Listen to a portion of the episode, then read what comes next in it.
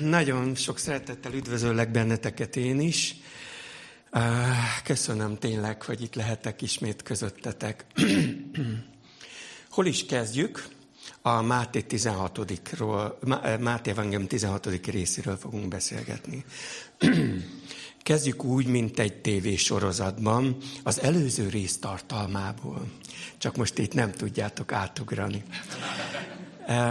de egy, egy mondatban csak. Ugye a 15. rész ott zárult le, és ez majd most itt fontos lesz, hogy Jézus megvendégelte az 5000 után a 4000 embert is, és először 12 kosár maradt, 12 kosár eh, kenyér maradt, aztán meg 7 kosár. Ez majd a későbbiekben érdekes lesz. És Magadán vidékén más kifejezéssel Magdalában vagyunk. Hát nézzük is akkor a Máté Evangélium 16. részét. Én ilyen kisebb, nagyobb blokkokban szeretném felolvasni. Először csak a legelső verset. A farizeusok és a szaduceusok oda mentek, hogy kísértsék őt, és kérték, hogy mutasson mennyei jelt nekik. Ez szerintem mindjárt helyre teszi a történetet. Ugye normálisan Jézusnak meg kellett volna érkezni, és akkor a helyi gyülekezet vezetők oda mentek volna hozzá, szervusz testvérem, meghívunk, de jó, hogy itt vagy, legyünk közösségben. De nem így történt, és ez a vers azonnal helyére teszi a dolgokat. Nem azért mentek oda hozzá, pedig ők voltak az egyház, a vallási és egyébként politikai vezetők is, hiszen ez nem vált ketté Izraelben, de azért mentek oda, hogy pestésen szólva bekóstolják Jézust, hogy provokálják. Már korábban olvashattuk Máté evangéliumában, a 9. részben, ott már azzal kezdték, hogy nem űzheti ki az ördögöket, másként csak Belzebúbnak, az ördögök fejedelmének segítségével. Szóval így vélekedtek Jézusról. Nagyon fontos, ez a kettős csoport nem többet akart megtudni Jézusról a kérdésével. Nem azért mentek oda, hogy, hogy egymás hitét erősítsék, hanem hogy berögzült emberi tanításaikat és hagyományaikat harcosan szembeállítsák Jézus tanításaival. Egyébként a Golgota képviselőjeként, sajtószóvivőjeként én is néha érzem, hogy megkeresnek különböző ilyen társadalmi ügyekben. Mi a Golgota véleménye, álláspontja az ilyen és ilyen új törvényről? Már kigyullad a piros lámpa azonnal. Itt, itt nem a véleményünkről van szó. Itt arról van szó, hogy egy megosztó vitában ide álljunk, vagy oda álljunk. Bele akarnak húzni bennünket. És egyetlen megoldás van, hogy elmondani azt, hogy mi Krisztus véleménye erről a problémáról soha nem szokott elég lenni, de legalább gyorsan végzünk. A második és harmadik verset olvasnám. Ő azonban így válaszolt nekik. Napnyugtakor azt mondjátok, hogy szép idő lesz, mert vörös az ég. Reggel pedig, hogy ma zivatar lesz, mert vörös és borús az ég. Képmutatók. Az ég színét meg tudjátok ítélni, az idők jeleit pedig nem tudjátok. Tényleg egy fura világban élünk. Tele vagyunk csodálatos eszközökkel, képeket nézegethetünk, amik a marson készültek. Fantasztikus gépek segítik a gyógyulásomat gyógyulásunkat, és azért ez az elszólás, mert el akarom mesélni, hogy múlt évben nekem volt egy szívműtétem.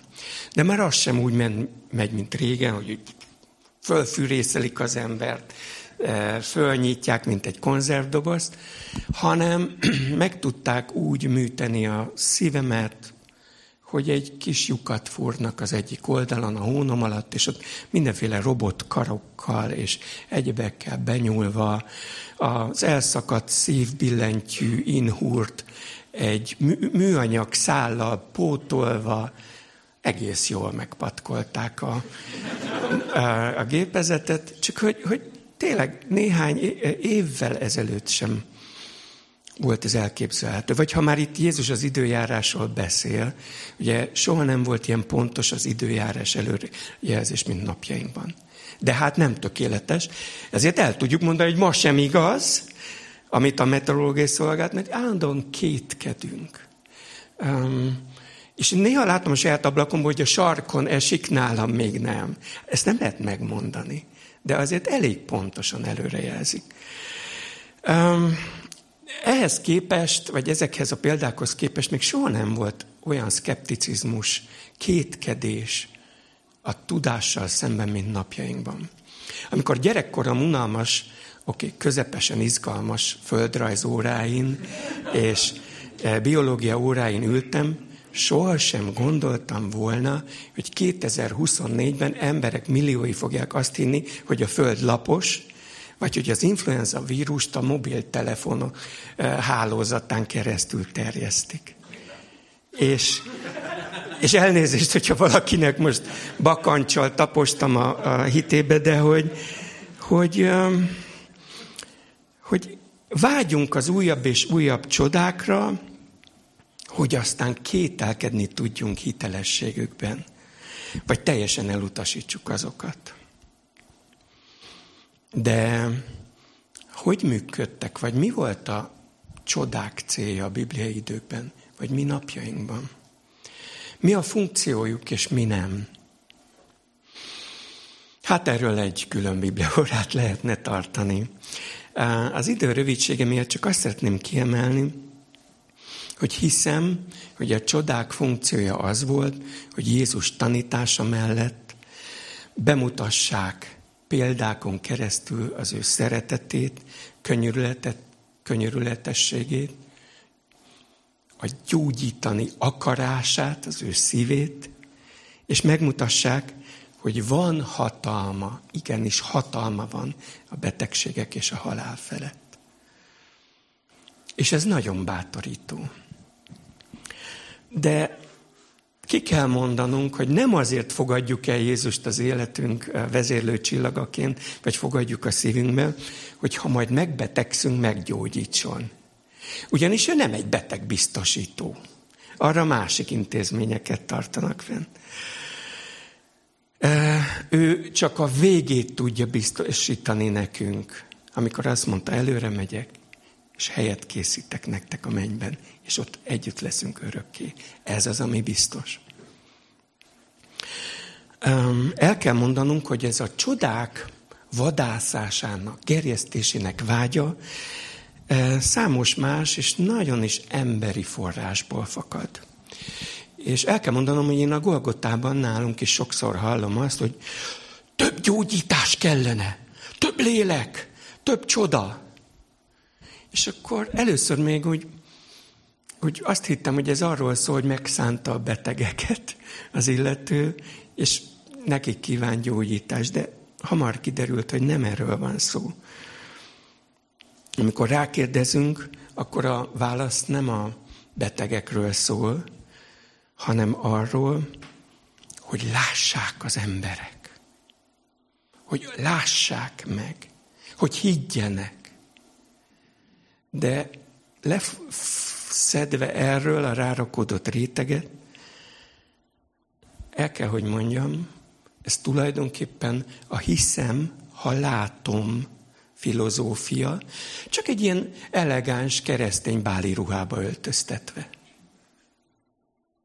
Ez pontosan ugyanaz, amit Tamás azt mondta, hogy hadd tegyem a, a sebeidbe a kezemet hogy higgyem, hogy lássam. Hát ott volt Jézus tüzelségé, tüzes közelségében. Ez nem volt elég. Látta a csodáit. Nem, nem, akkor még bele kell nyúlni a sebekbe. Szóval, hogy így működünk. Valójában a csodavárások, ezek az állandó csodavágyások, csodavágyak a leggyakrabban a hitélet gyermekcipői, gyermekbetegségei.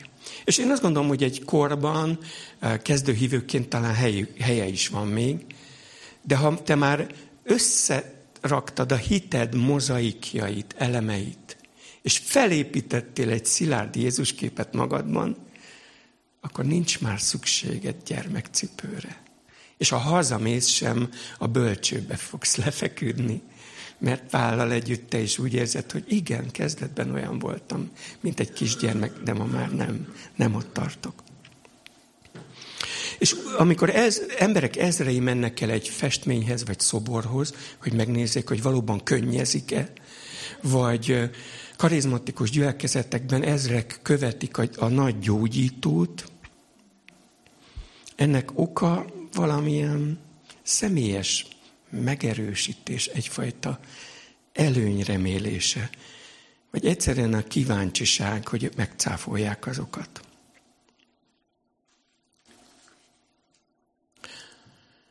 Olvassuk el a negyedik verset. Ez a gonosz és parázna nemzedék jelt kíván, de nem adatik neki más jel, csak Jónás próféta jele. Ezzel ott hagyta őket, és elment.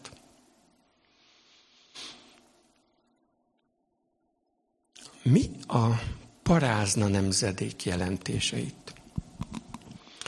Um, Ebben a szövegkörnyezetben a paráznaság, vagy ebben a megállapításban egyfajta lelki értelemben azt jelentette, mint egy hűtlen házastárs. Tehát nem egy útszéli prostituáltról beszél, hanem igenis egy elegáns, tisztának látszó, de valójában hűtlen házastárs, ahogy Izrael elfordult Istentől. Nem törődött a szövetség lényegével.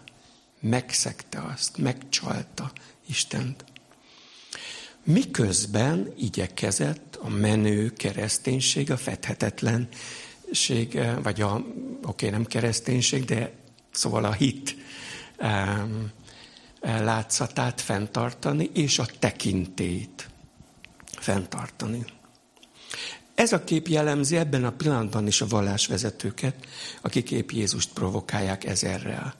Előkelő, tiszta, vallásos megjelenés kifelé, ellenálló, hűtlen támadás a szívben Jézus ellen.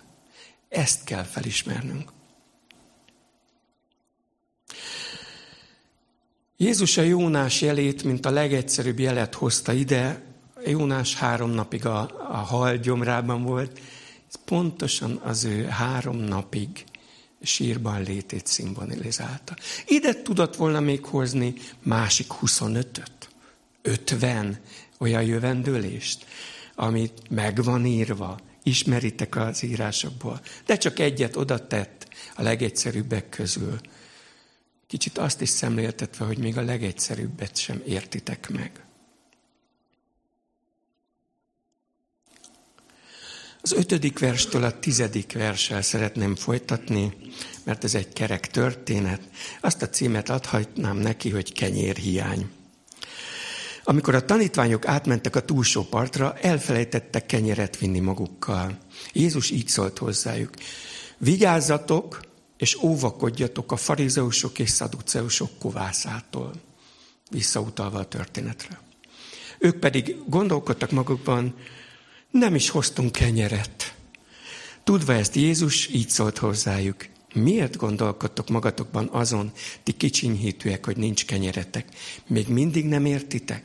Nem emlékeztek az ötezer ember öt kenyerére, és arra hány kosára valót szedtetek össze? A négyezer ember hét kenyerére sem emlékeztek, és arra sem hány kosár maradékot szedtetek össze? Egy kicsit egyébként mindannyian így működünk. Jézus egy fontos figyelmeztetést az előző történetből kiemelve a lényeget, fontos figyelmeztetést intéz tanítványaihoz, fenyegetően felsorolva az összes fő vallásvezető személyét, annak, azoknak megtévesztő tanításait. Erre a tanítványok mit csinálnak? Jaj, kovászról jut eszembe, nem hoztunk elég kenyeret közvetlenül azután, hogy hegyekben állt az a kenyér, amit Jézus csinált. Hát ugye mai példával, hogy ugye 5000 meg 4000, 9000, 9000 autót megtankolna Jézus egy csoda folyamán. És akkor másnap elindulnánk vele egy evangelizációs útra, beülnénk az autójába, és akkor én elkezdenék félni, elég lesz a benzin kis tartsáig. Hát körülbelül ilyesmi ez a példa is, nem? Hogy, hogy hát ilyen hamar elfelejtjük. Igen. Ilyen hamar elfelejtjük. Ezért is, hogy mondjam, nem kell a kelleténél nagyobb jelentőséget tenni eh, a csodákra. Mert az emberi elme, az emberi lélek így működik. Csoda, ah, örülünk, tovább megyünk, a következő apró kavicsban megbotlunk, és újból hitetlenkedni kezdünk. Ezért ne a láthatókra helyezd a hited alapját.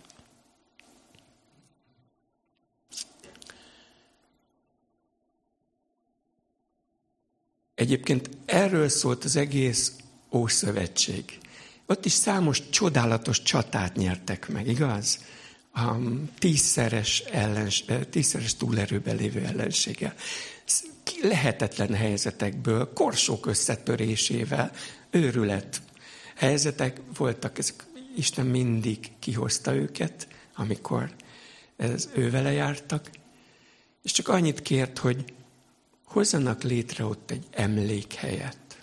Vagy amikor a Jordánon, a megárat Jordánon szárazlábbal át tudtak menni, ott kellett egy követ letenni a folyó aljába. És vajon mi volt ezeknek az emlékköveknek, emlékhelyeknek a funkciója? Pontosan az, hogy mikor legközelebb ott átmennek a gázlon, legalább átessenek rajta. Hogy jó, tényleg, tényleg itt is megmentett Isten. Már el is felejtettem. Szóval Isten azokat az emlékhelyeket nem magának állította igazából, hanem emberi emlékeztetőnek, mint aki tudja, hogy ilyen hálátlan és feledékeny a szívünk. 11-es, 12-es vers. Miért nem értitek, hogy én nem kenyérről beszéltem nektek? Óvakodjatok a farizeusok és szaduceusok kovászától. Ekkor megértették, nem azt mondta, hogy a kenyér kovászától óvakodjanak, hanem a farizeusok és szaduceusok tanításától. Hát itt megint előjön ez a kovász, és uh, Nekem az a tapasztalatom, hogy különösen a fiatalok ezt így tisztázni kell, mert dobálózunk ezekkel a fogalmakkal, hogy konkoly, és akkor néha elgondolkodom, hogy például ott nálunk a hetedik kerületben az Erzsébet körúti fiataloknak, amikor a konkolyról beszélek, tudják egyáltalán, hogy mi az a konkoly? Tehát mi magunk sem tudjuk, mert ugye azért nem igazán mezőgazdasági munkát végzünk, hogy mi az, ami a vetés közé kerül, mi az a konkó, és kovász is talán egy néhány mondatot. Meg egyébként egy divatos fogalom is.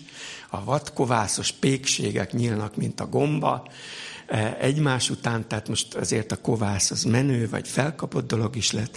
Idézzünk el ennél a kérdésnél, hogy jobban megértsük annak az átvitt értelmét is. És előjáróban egy Jónással kell kezdenem, én nagyon szeretem a jó házi kenyeret. De azt az igazi kovászos, ropogós héjú, um, foszlós bélű paraszt kenyeret. Oké, okay, most már mindenki meg is éhezett. Uh, rövid leszek. Tudjátok, aminek a héja... Na jó, abba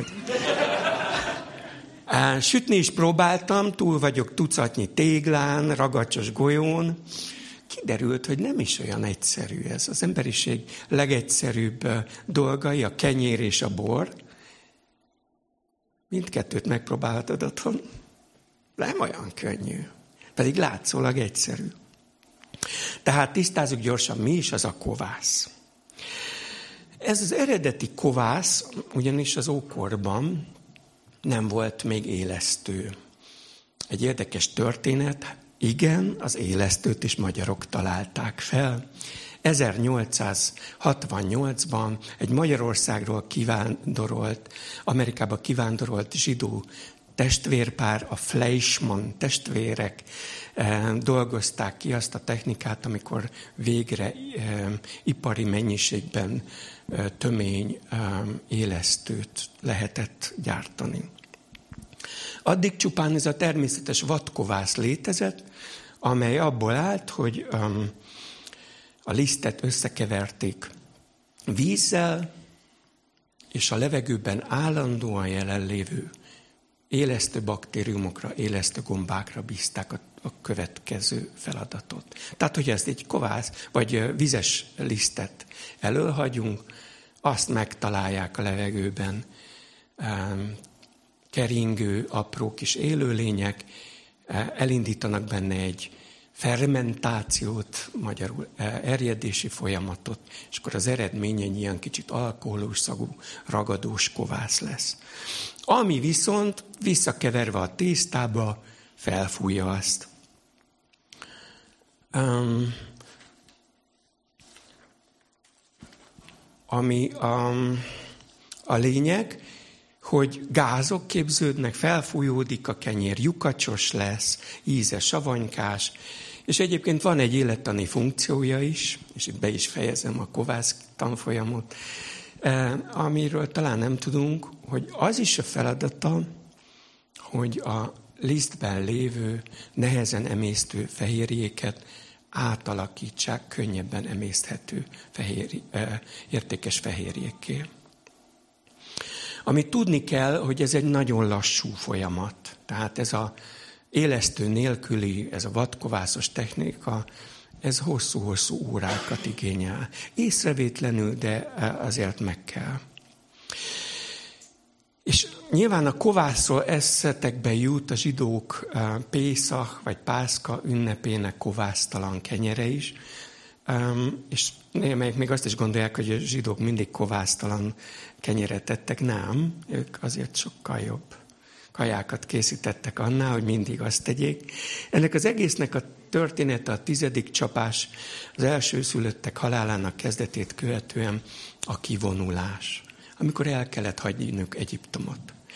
És olyan sietve kellett kivonulniuk, hogy nem volt idejük megvárni, hogy a tészta megkeljen, és, és aztán menekültek, és valamiféle kenyeret csináltak a keletlen tésztából. És ennek emlékére a Pészák vagy Páska hétnapos ünnepét e, tartják meg, amikor kovászos ételt nem ehetnek, még csak nem is birtokolhatnak, nem is lehet a lakásban. Most e, olvastam egy cikket, hogy most a, ugye a háború van, um, palesztin zsidó háború a gázai övezetben, de a táborban se vihetnek be a zsidó katonák majd Pászka idejére um, erjedő vagy élesztős dolgokat. De ennyit a kovászról sokkal izgalmasabb, hogy mi a farizeusok és szadicósok jelképes kovásza, amiről Jézus ismét és ismét és ismét figyelmezteti tanítványait. A kérdést kettő, ketté bontva kezdjük el az, először az, hogy kik is ezek a farizeusok és szaduceusok.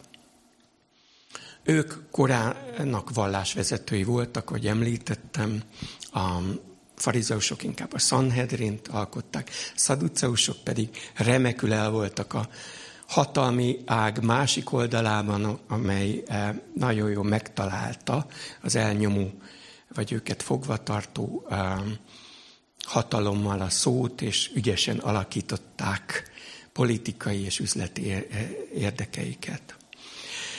Eh, egyes teológusok azt mondják, hogy ezek azért álltak egymással is, állandó vitában és hadban, mert az ókori Izraelben is léteztek pártok. Igen. Azt gondoljuk, hogy akkor nem voltak, de Salamon azt mondja, nincs új a nap alatt. Pálapostól is arról beszél, hogy olyan a világ szintere, mint egy forgó színpad. Elmegy, aztán visszajön. Ugyanaz. Igen, ott is pártok voltak. Egyes teológusok ezt egyfajta törésvonal mentén konzervatív és liberális vonalnak állapítják meg. Mások a mai kereszténység skáláján ezt a két csoportot a két szélére tehetnénk, te, teszik. Talán a szélsőséges fundamentalisták vannak az egyik oldalon, és a másik oldalon a szélsőséges progresszívek. Mindjárt elmagyarázom ezt is, hogy mit értünk ez alatt, bár vélhetőleg már tudjátok. És mai kereszténységünk is tele van erről szóló állandó vitákkal. Um, az egyik szélsőséges fundamentalista oldal minden keresztény tanítást legszívesebben beleírna a törvényekbe, és a nem keresztényeknek is kötelezővé tenni, mint valami inkvizitor, farizeus módjára elfedve, hogy maga is bűnös, és nem a törvényszövetséghez visszatérés az üdvösség kulcsa, hanem Jézus Krisztus.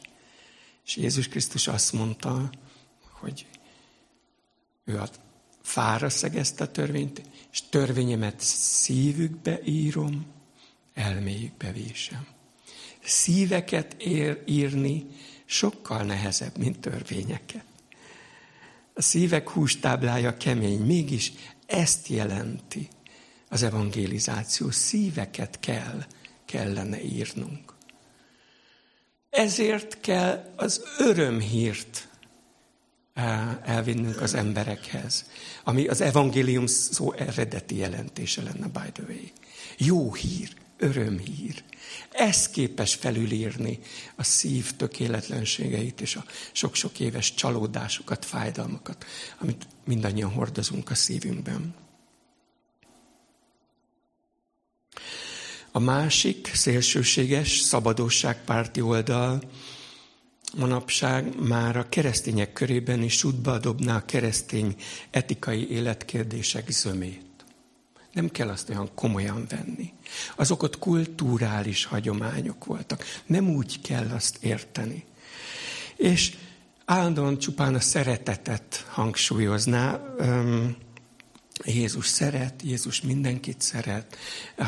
Ne említsük a törvény, ne említsük szexuál etikai, vagy bármilyen etikai kérdéseket. Csak ez a, mint valami univerzális kábítószer, bocsánat az erős kifejezésért, hogy, hogy Jézus szeret téged, és ez mindent megold, valódi szaduceusokként lepaktálva a világgal, csupán um, az élvezeteket keresve, és a valódi krisztusi szabadsággal visszaélve, a törvényt a mai kultúrának megfelelőre hajlítgatva. Ez a másik véglet. Mindkettő súlyos veszély ránk. Mind, mindkét irányba hajlamosak vagyunk tévedni.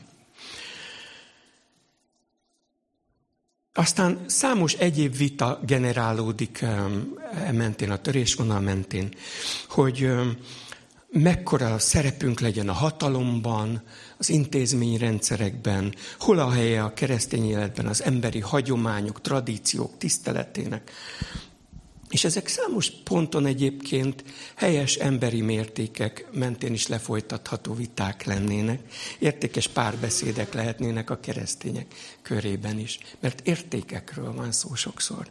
A szabadság nagy értékünk. Az emberi értékek őrzése is egy érték. De mégis leggyakrabban ezeknek a vitáknak keserű a gyümölcse, egy bomlasztó, erjedő megosztottság. Ezt csinálja a kovász. Vagyis az egyik oldalon a vallásos fundamentalizmus, a másikon pedig szélsőséges szabadosságpártiság. Aztán persze mindkét véglet ügyesen tudja teológiai bukfencekkel magyarázni saját emberi tanításait. Ne értsetek félre, nem azt mondom, hogy aki tiszteli a hagyományokat, az farizeus. És nem azt, hogy aki a szabadság fontosságáról beszél, az szaduceus. Nem. Azt mondom, hogy Jézus figyelmeztetése, többször megismétlődő figyelmeztetése egy valós veszélyre mutat rá. Bármelyik oldalra is térünk le az útról, arról a keskeny útról, abból az egészséges Jézusi tanítvány, tanításról, abból a Jézusra fókuszáló értékrendből, teljesen mindegy, hogy balra vagy jobbra letérünk. Ez a veszély.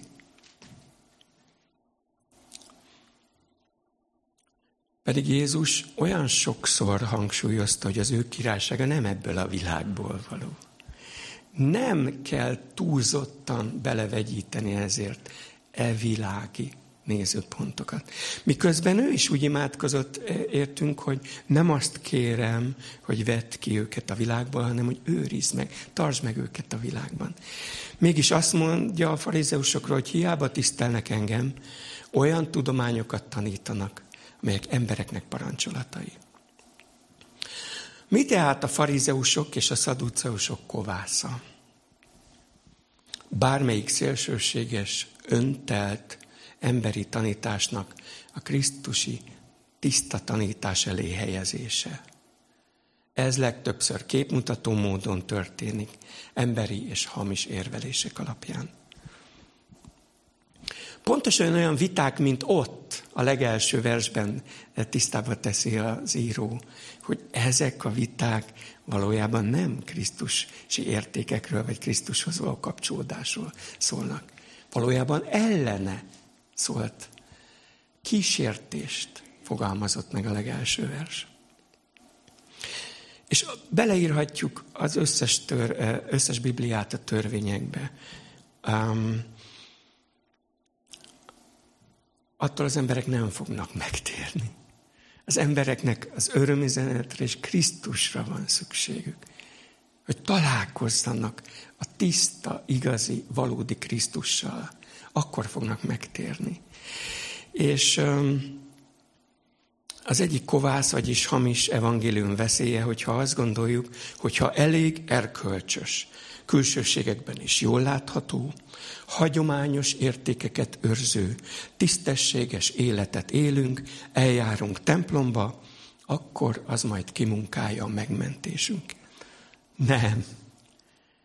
Csak illetve a Krisztus nélküli jó emberség nem ment meg. Nem elég az üdvösséghez. Az nem más, mint egy farizeusi kabát. Vagy a másik oldal kovásza szerint a legfontosabb, hogy megéljük szabadságunkat, mások szabadságát bármi tiszteljük, akár azzal is, ahogy említettem, hogy hitelveinket egy kicsit betesszük a pult alá, mert az a lényeg, hogy csak szeretet kell, és legyünk jó fejek, egyébként meg kegyelem van. Ez ugyanúgy kovász, csak mondjuk másik élesztő törzsből származó baktériumok vannak benne. Nem. A Krisztus nélküli jó emberkedés, a humanizmus nem elég az üdvösséghez. Az csak egy szaduceusi kabát. Hogyan óvakodhatunk ettől a kovásztól? Mint említettem, a zsidók Pészak idején szigorúan kovászos, eh, kovászmentes ételeket tehettek. De a probléma bonyolult. Hát nem tettek ők bele kovászt, a levegőben azért ott voltak azok az említett baktériumok. Az a tészta megerjedt, csak idő kérdése volt. Hogyan tudtak ettől óvakodni? Hát kitalálták. A halacha, vagyis a zsidó jog szerint a kovászolódási folyamat pontosan 18 perccel azután indul meg, hogy a gabonaliszt nedvességgel találkozott, ezért a macesz, vagyis a pészaki kovásztalan kenyér úgy készül, hogy a tészta és a víz találkozásától számol, számított 18 percen belül be kell kerülni a kemencébe. Ne kérdezzétek, hogy milyen mikroszkóppal nézték meg, vagy, vagy milyen műszerekkel számolták ki. Valami szabályt kellett alkotni. De azért mindannyian érezzük, hogy ez egy szép, aranyos szabály, de azért emberi szabály az ünnepre. De ettől még a valóságban ugyanúgy a bennünket körülvevő világ levegőjében is állandóan jelen vannak ezek az erjesztő baktériumok. Ha tetszik, ha nem. Ebben a világban kell élnünk. És kiemelném, hogy egyébként pedig a, a zsidók is használtak, vagy kovászosan sütöttek. De akkor most mi van? Kovász vagy kovásztalan élet? Az ókori orvos Paracelsus szerint csupán a dózis dönti el, hogy valami méreg vagy orvosság. Merész állításnak hangzik ebben a vonatkozásban, de mindjárt megpróbálom megvédeni. Igen, ahogy az orvosunk is um, meghatározza egy gyógyszer maximális dózisát, ezeknek a kétségtelenül hasznos emberi hagyományoknak, emberi értékeknek és a szabadság tiszteletének is megvan a maguk helye. A Biblia is ír arról, hogy megismeritek az igazságot, és szabadokká tesz bennünket. Bátorít arra, hogy eh, legyetek az a törvénynek cselekvői. Tehát, hogy, hogy kellenek törvények, szabályok. Helyük van az életünkben. De nem merülhetünk el túlzottan egyik végletben sem. Mert hogyha elmerülünk ezeknek az emberi tanításoknak, a szélsőségeknek a kovászába, akkor könnyen válhatunk olyan túlkelt, felpuffadt, felfúvódottá, mint amilyenek a, a farizeusok és a szadőceusok voltak. Ez elnyomja a hitünk Krisztusi értékeit. És nem vál, de nem válhatunk olyan erjetté, hogy ez már megposhassa hitünk tiszta életvalóságát. Nem azt mondom, hogy bármilyen vitában 18 percen belül be kell fejezni. Mert ott kezdődik a kovász. De azt mondom, hogy amikor keresztények örre mennek ezekben a politikai vitákban, emberi kultúrharcokban, akkor jusson eszünkbe a valódi kérdés. Kui prodest? Kinek az érdeke ez? Ki akarja, hogy a hívők egymásnak feszüljenek? hogy megromoljanak kapcsolataink, hogy külön-külön vonuljunk. Hát egy atya szíve fáj, ha azt látja, hogy a gyerekei állandóan a ház két sarkába egymásnak hátat fordítva játszanak. Egy atya szíve azt szereti, hogy gyermekei együtt játszanak, közös célokat tűznek ki. Igen, hogyha testvéri viszonyunkat beáldozzuk ezekben az emberi tanítási vitákban, egymásnak feszülünk, akkor tulajdonképpen mindkét oldal e, elveszíti Krisztussal való kapcsolatát, sőt Krisztusnak feszül, ahogy ott a legelső versben láttuk. És ez tényleg kísértés.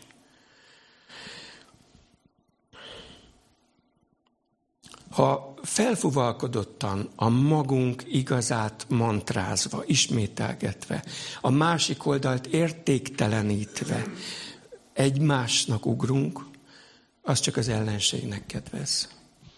Közös dolgainknak és Isten munkájának biztosan nem. Meláchtont, az egyik 16. századi reformátust idézve, ezért olyan fontos, hogy közöttünk a fő dolgokban egység, a mellékesekben szabadság, de mindenekben szeretet legyen. Ha van valami, ami megakadályozza a kovászt, az ez, vagy a túlkelést. Ne becsüljük le tehát a kovász jelenlétét. És még egy önkritikus mondat, ha igazán őszinték vagyunk magunkhoz, akkor belátjuk, hogy a mi életünkben is jelen van, és mi is nagyon tudunk néha túlkelt, felpuffadt farizeusok lenni. Jusson eszünkbe Jézusnak ez a figyelmeztetése a kovászról. A 13-tól 18-ig szeretném még felolvasni. Amikor Jézus Cézária Filippi vidékére ért, megkérdezte tanítványait, kinek mondják az emberek az emberfiát?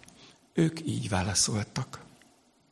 Némelyek keresztelő Jánosnak, mások Illésnek, megint mások pedig Jeremiásnak, vagy valamelyik profétának. Ő megkérdezte tőlük, hát ti kinek mondatok engem? Simon Péter így felelt, te vagy a Krisztus, az élő Isten fia. Jézus ezt mondta neki. Boldog vagy, Simon, Jóna fia, mert nem test és vér fette fel ezt előtted, hanem az én mennyei atyám. Én pedig azt mondom neked, te Péter vagy, és én ezen a kősziklán építem majd fel egy házamat, és a pokol kapui sem fognak diadalmaskodni rajta. Valójában életünk egyik legfontosabb kérdése ez. Kik vagyunk mi valójában? Ki vagyok én? De itt Jézus nem önmagára kérdezett rá. Szerintem ő rendben volt az identitásával.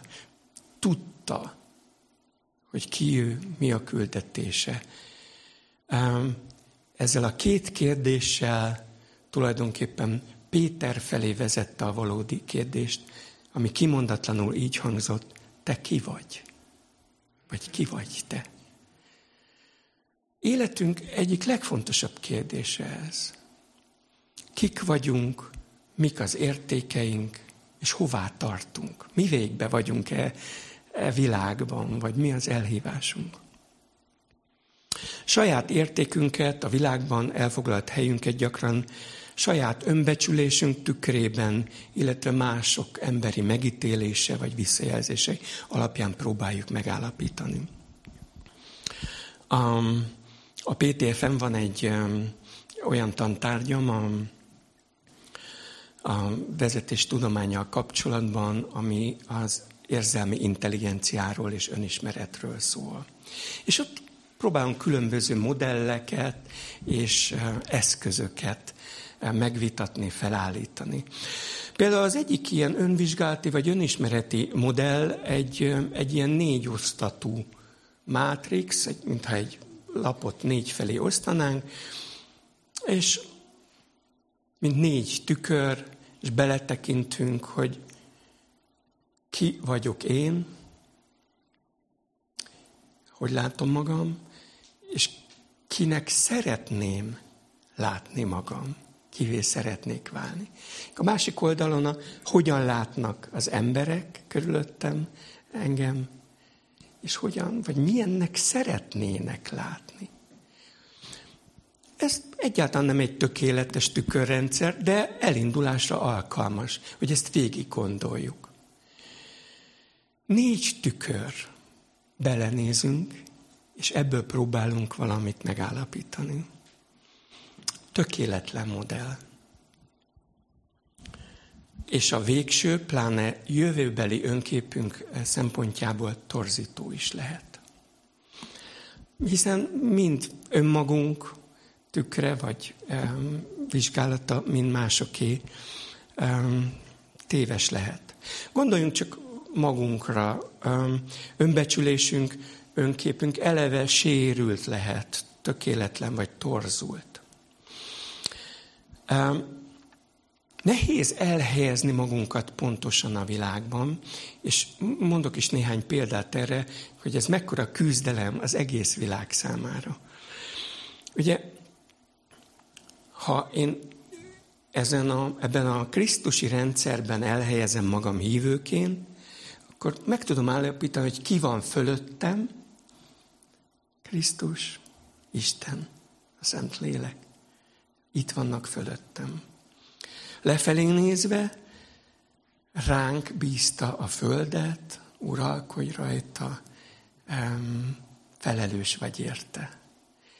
Jobbra nézek, elhívásom, társadalmi szerepeim, balra nézek, családi felelősségeim, felelősségeim a hitünknek cselédei, testvéreim iránt, ez is egy hierarchia, a felelősségi körök. Szóval segítenek helyre tenni magamat.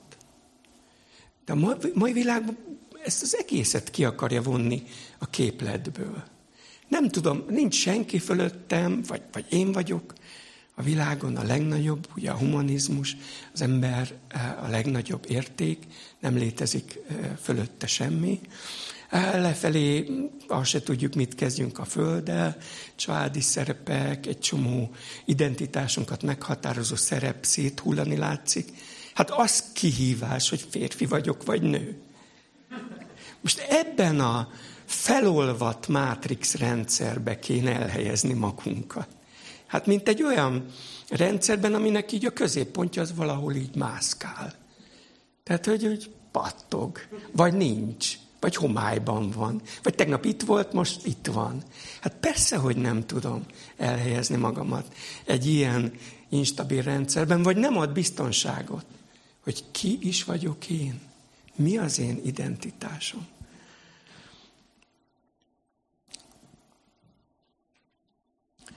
Jézus, ahogy említettem, rávezette erre a tanítványait. A kérdései nem önmagáról szóltak valójában. Ki mondatta Péterrel, hogy mi ennek a rendszernek az origója? Te, a Krisztus, az élő Isten fia. Ha ez a középpont, ez az első vonatkozási pont végre a helyére kerül az életedben, akkor már lehet mihez igazítani magadat, tervezni, kapcsolódni. Ha ez nincs, vagy emberi tanítások kovásza, próbálattól elhúzni jó messzire, megint csak eltévedsz. Péter itt találta meg önmagát, saját maga egészséges identitását Krisztusban. És még visszatérve arra a, a tükörrendszerre, nem pontosan látom magamat. Talán az a képem se pontos, hogy milyennek kéne lennem. Az emberek képesem, hogy milyennek látnak. Meg milyennek szeretnének látni. De van ez az ötödik tükör, ez a Krisztusi tükör. És ott nem kettő van. Ezt szeretném kiemelni. Nem kettő tükör van, hogy ilyennek lát, és ilyennek, ilyennek szeretne látni, mert ő már olyannak lát, amilyenné válhatsz. Hát gondoljatok bele, ott volt Péter, ez az indulatkezelési problémákkal küzdő fickó, aki nem hagyta az én lábamat, nem mosod meg. Aztán, na jó, akkor az egész testemet mosd meg. Én aztán meg nem tagadlak. Háromszor megtagadt. De miután látta Jézus, hogy helyén van a szíve, helyén van az identitása, akkor azt mondta, hogy a jövőben nagy dolgok lesznek rád bízva, mert te már az orikót, azt a középpontot helyre tetted. Azt kívánom, hogy váljunk mindannyian ilyen kősziklákká Krisztusban. Ugye Péter ezt jelenti. Ez az alap elég volt ahhoz, hogy kősziklává. És mi mindannyian szeretnénk kősziklákká, szilárd, stabil integritással és önképpel, identitással rendelkező keresztény férfiakká és keresztény nőkké válni. Ez csak így lehet. A kovásztól óvakodva, Krisztusi szilárd alapra helyezve öné, önképünket. Legyen ez végszó mindannyiunknak. Köszönöm szépen a megtisztelő figyelmeteket. Legyetek áldottak. Ha megengeditek, egy imával fejezném be. Drága Istenem, nagyon köszönjük neked ezt a mai alkalmat, hogy gyengét törődésed, figyelmeztetésed eljuthatott hozzánk hogy segítettél nekünk fókuszban maradni, segítettél nekünk újból, újra tervezni azt a, az utat, amelyen járni akarunk, és amelynek vezérlő csillaga te vagy. Köszönjük ezt a biztonságot, amit már most jelent ez nekünk, a jövőnk végső állomását tekintve pedig abszolút biztonság. Segíts, hogy ezt nem máshol keressük, hogy ettől ne tudjanak emberi tanítások eltántorítani bennünket. Segíts, hogy ebben egymást is építeni, és csak támogatni tudjuk.